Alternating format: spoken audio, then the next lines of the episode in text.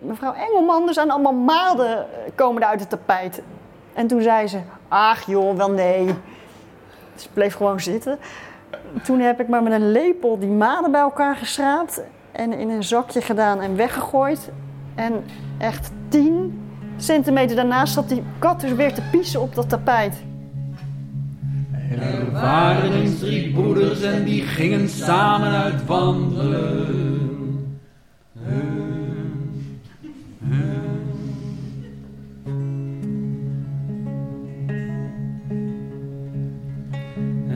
Kwamen bij een groot meer en in dat meer daar lagen drie bootjes. Welkom bij de podcast van de Voorleesbühne, aflevering 9. En deze keer praten we met Liesbeth Mende. En de eerste was vrek en de tweede was vrek en de derde daar was geen mooie meer in.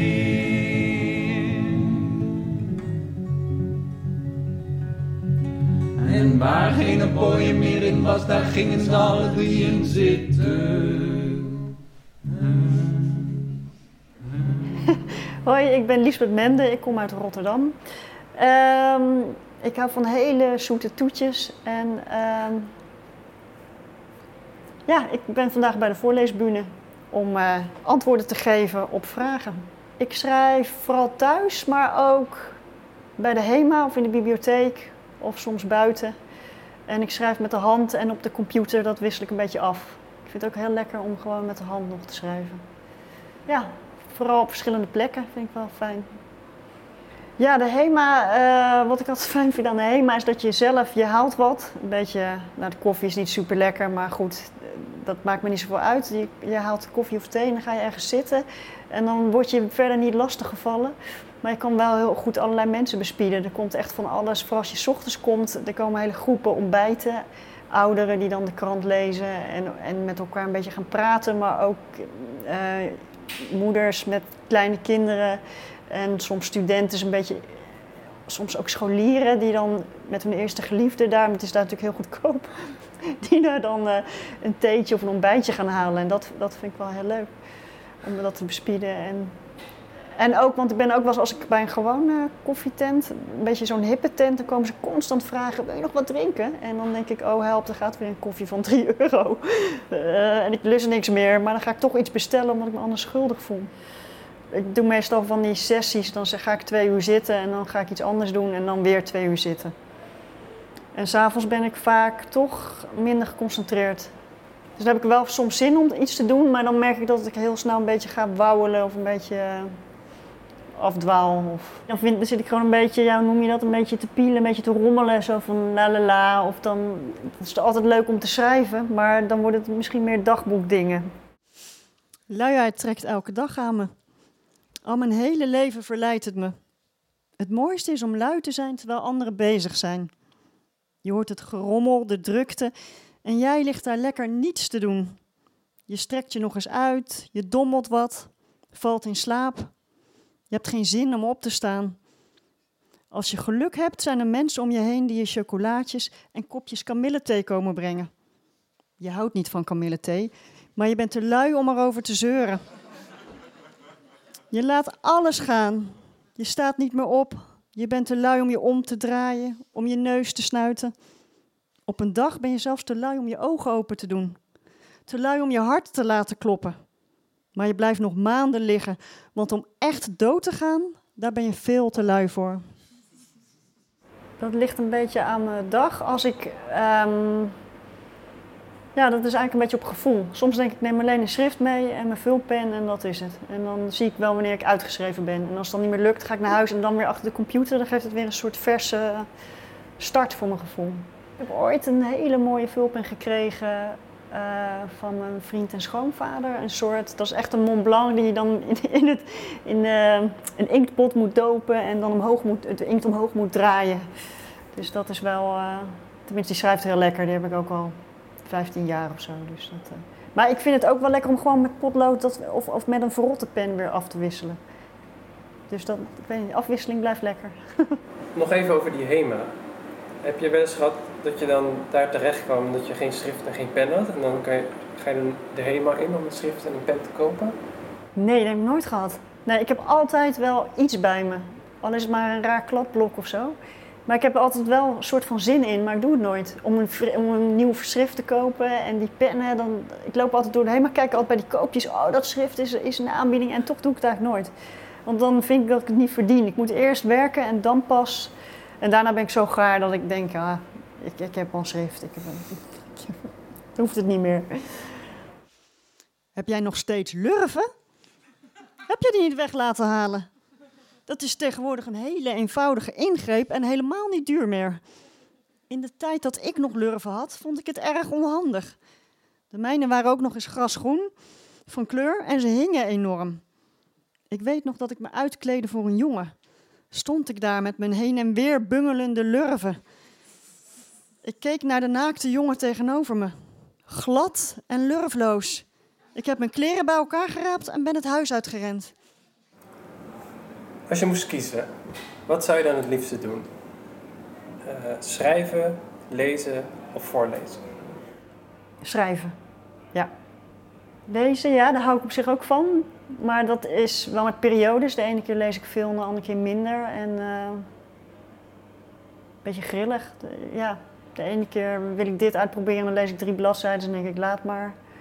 En eh, de andere keer zit je in een boek en dan zit je er helemaal in. En voorlezen zou op het la- de laatste plaats komen, denk ik. Ja.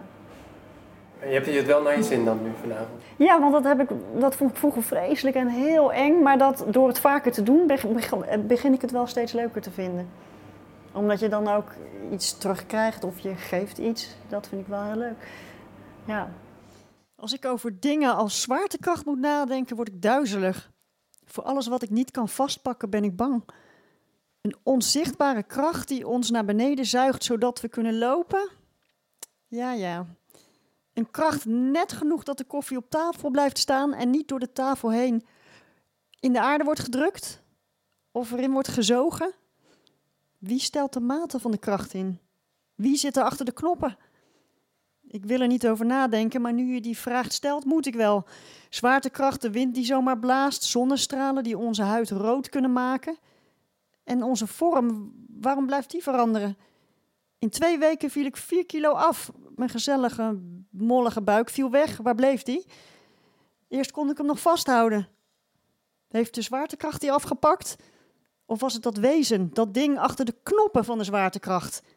Je maakt me bang met je vragen, Bernard. Ik eh, heb een keer in, in de thuiszorg gewerkt en die, die kat die pieste heel erg in de hal. En die vrouw waarvoor ik werkte, die zei de hele tijd, nou maak die hal schoon. Dus ik deed dat trouw met azijn, met schoonmaakmiddel, alles, dat, dat niks hielp. En toen zei ze op een gegeven moment, als jij nou eens gekookt water, je kookt water en dat gooi je over die plek. Dus ik zei, nou oké, dat ga ik doen. Dus ik gooide dat over die, die piesplek van die kat. Gooi ik kokend water over en toen kwamen er allemaal witte maden tevoorschijn. En die dreven dus naar boven en ze zwollen op en uiteindelijk stierven ze ook meteen, omdat ze dus gekookt werden. En toen riep ik, mevrouw Engelman, er zijn allemaal maden komen uit het tapijt. En toen zei ze, ach joh, wel nee. Ze bleef gewoon zitten. Toen heb ik maar met een lepel die maden bij elkaar geschraapt en in een zakje gedaan en weggegooid. En echt 10 centimeter daarnaast zat die kat dus weer te piezen op dat tapijt. Nou, dat beeld is me nooit, is nooit weggegaan. En sindsdien komen wel een soort maden af en toe voor in mijn teksten. Ik denk daardoor. En dan hadden we net eh, zo'n gevulde koek zitten eten, dat je ook met je half je maag omdraait van. maar ik merk wel als je zo'n soort beeld hebt, dat dat vaak op verschillende manieren terugkomt in je teksten. Geeft een hoop inspiratie. Ja, ja. En ongemerkt denk je, oh, daar zijn die maden blijkbaar weer. Wees niet bang. Van een overgang weet je je achteraf niets meer te herinneren. Het is de cirkel van het leven. Wij zijn als vliegen. We zitten even op het behang, kijken van een afstand. Of we zitten op een boterham met kaas, midden op tafel, overal middenin. Vliegen gaan dood, laten maden achter. Zo'n witte wurm zijn wij in een overgang. We proberen te kruipen en te krioelen tot we de overkant van de deur bereiken. We doen de deur open en als druk zoemende vliegen komen we in een volgende fase terecht. We zoomen en fladderen wild met onze vleugels. Echt kijken doen we niet. En van de overgang kunnen we ons achteraf maar weinig herinneren. Vind je dit gek? We waren maden. Ken jij maden die ook maar iets kunnen onthouden? Ja, de droom om alleen schrijver te zijn, die zullen veel mensen hebben. Lekker een beetje door de stad dwalen en bij de HEMA gaan zitten schrijven. Dat zou me heel gelukkig maken. Maar nee, want ik kan daar niet mijn geld mee verdienen. Dus ik geef ook les in schrijven. En ik heb daarnaast allerlei bijbanen gehad, zoals bij de thuiszorg werken, gewoon schoonmaken, oppassen. En nu ben ik receptionist voor een paar maanden. Dus ik doe er altijd wel iets naast om mijn geld te verdienen. Dus ik denk niet dat ik ooit alleen maar achter die schrijfmachine zal gaan zitten. Misschien moet je bij de HEMA gaan werken. Oh ja, dat is ook een goeie. dat is een goeie. Dan krijg je een korting op de schriften. Ja, ga ik daar gewoon solliciteren. En na mijn werk ga ik gewoon in dat restaurant dan zitten. Als hij nog open is. Ja. Tot zover het gesprek met Lisbeth Mende. Hé hey Marjan, heb jij misschien eh, zin in een gevulde koek? Mm, mm, misschien straks. Ehm, doe maar liever een fragment van de september-editie. Oké.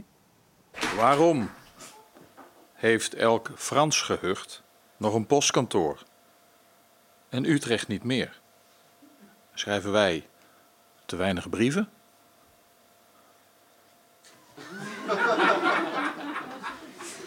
Het ligt niet aan de brieven. Het ligt aan de mensen. Wij Nederlandse mensen denken waarschijnlijk dat we betere dingen te doen hebben dan postkantoren bezoeken. Maar wat die dingen precies zijn, zal per Nederlands mens verschillen. Voordat Frankrijk Nederland achterna gaat, lijkt het me goed om te onderzoeken waar het misging hier in Nederland. Wanneer was u voor het laatst in een echt postkantoor? En waarom ging u daarna nooit meer terug? Welke dingen vond u allemaal belangrijker dan postzegels kopen bij een echte postbeambte? Al die depressieve gehuchten in Frankrijk. Al die authentieke dorpen, daar ben ik nou eens klaar mee. Ook met die zogenaamde postkantoren. Denk je echt dat Franse brieven schrijven? Meer dan de helft is analfabeet. Die postkantoren zijn allemaal schijn. Het zijn stuk voor stuk illegale ganzenfokkerijen om ganzenlever te kunnen maken, die ze voor absurde prijzen aan de toeristen verkopen. Het is zo jammer. Afgelopen zomer waren er zoveel bosbranden in Europa, maar niet één. Werkelijk niet één Frans dorpje is afgefikt. Zelfs niet een heel kleintje.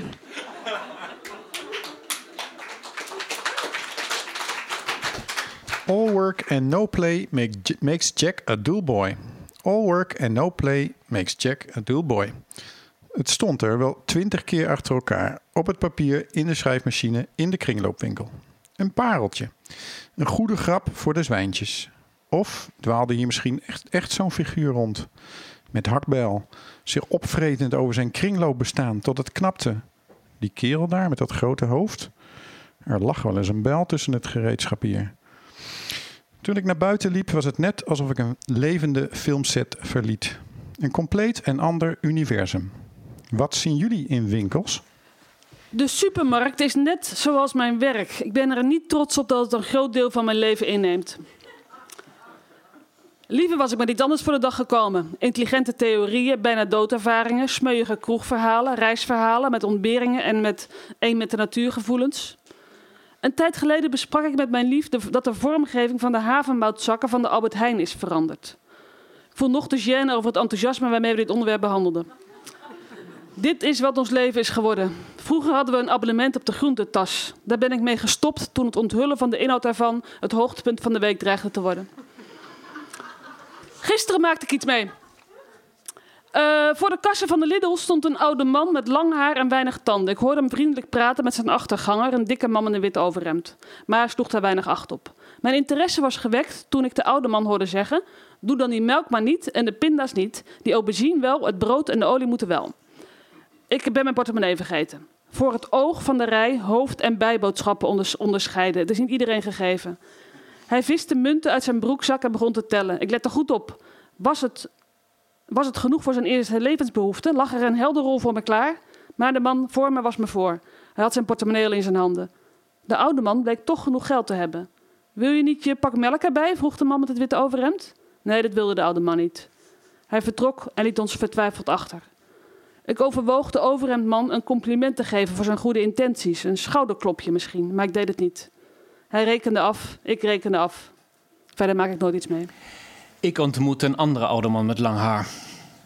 Hij sprak me aan, niet in de Lidl, maar voor de ethos. Of hij iets mocht vragen. Naast mij stond een vriendin van mij. Blijkbaar leek ik hem veelbelovender. Met een lichte tegenzin liet ik hem iets vragen. Of ik 7 euro van hem wilde aannemen. Of ik 7 euro van hem wilde aannemen en daarmee naar de ethos gaan om al daar een flesje shampoo van André Lon voor hem te kopen. Volgens mij zag hij in de winkel niet meer dan twee dingen. Vooral een verkoopster die hem om de een of andere reden niet in de winkel wilde hebben. En daarnaast een flesje shampoo voor zijn lange oude haar. Maar verder was hij, denk ik, blind. In winkels zie ik mensen. En mijn lievelingsmensen in winkels zijn het winkelpersoneel.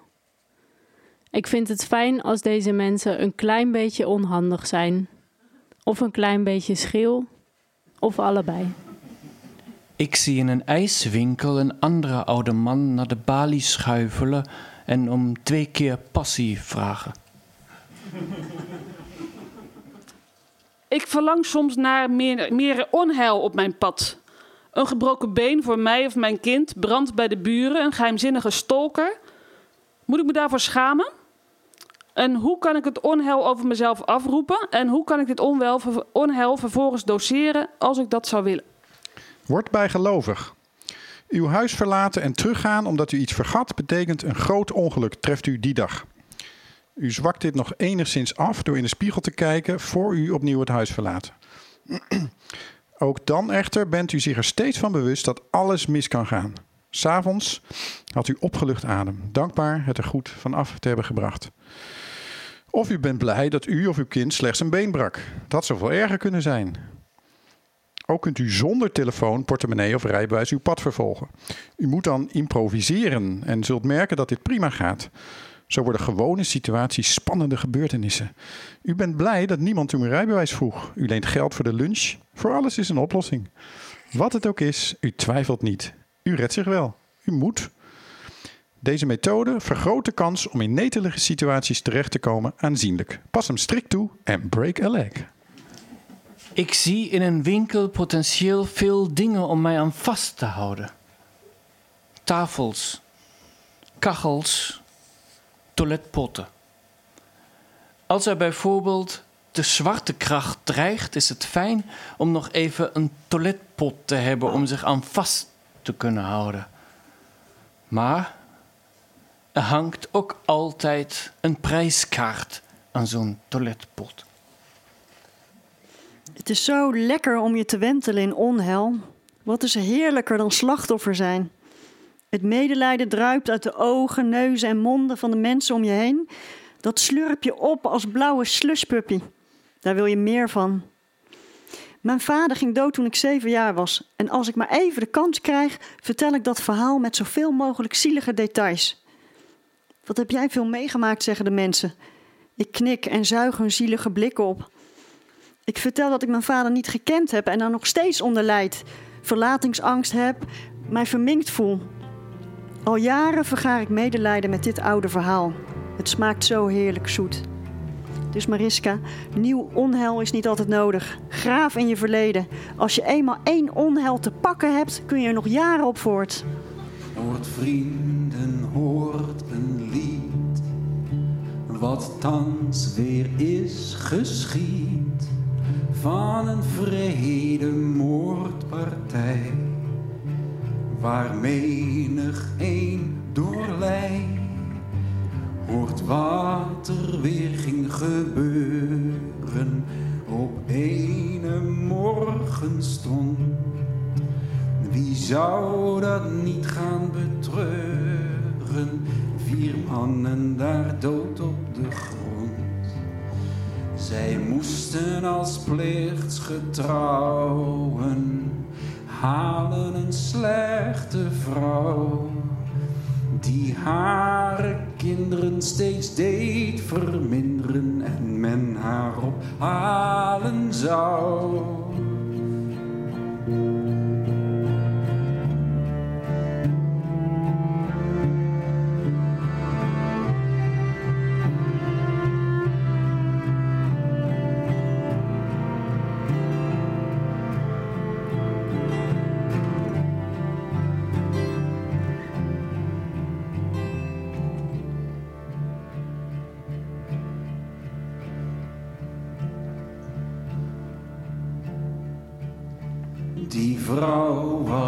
Uit haar huis, sinds bij een ander thuis, bij een mens met bruut geweld, die straks hen nedervelt. Want aan den woning gekomen werd die vrouw naar buiten gevraagd. Maar zij sprak tot hen zonder schromen. Blijf of een kogel je belaagt. En toen door een deuropeningen gaf hij als antwoord vuur. En terzelfde stond viel dodelijk gewond de eerste in stervensuur.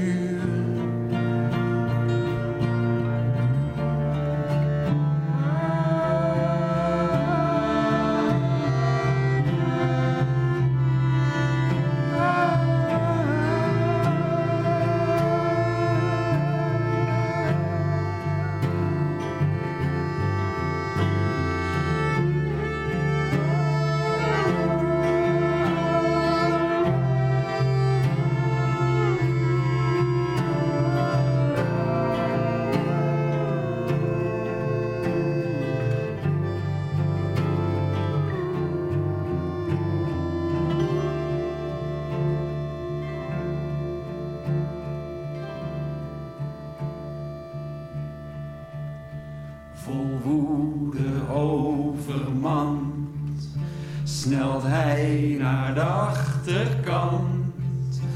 Ontdekte toen al daar drie politiedienaars.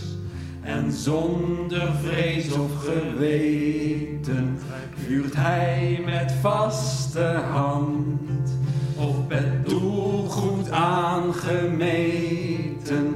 Ook zij vielen daar neer in het zand. En nog van zijn moordlust niet bevredigd, grijpt hij hun nog rochelend lijf. En snijdt in de hals, koelbloedig en vals, uit wraak voor dat slechte wijf.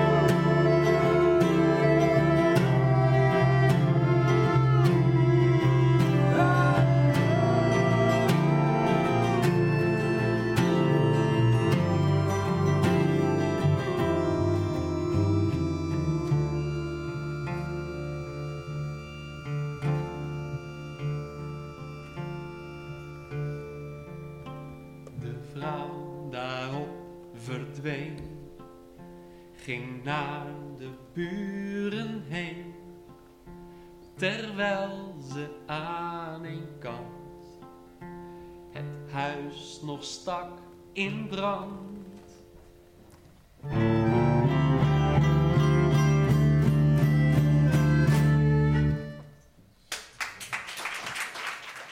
U hoorde Liesbeth Mende, Mariska Vollering, Marijn van Stralen, Gerda Blees, Bernard Christiansen. En de muziek was van Moi Le Voisin. De podcast werd gemaakt door Marion van Laarhoven en mijzelf, Leonard Borro.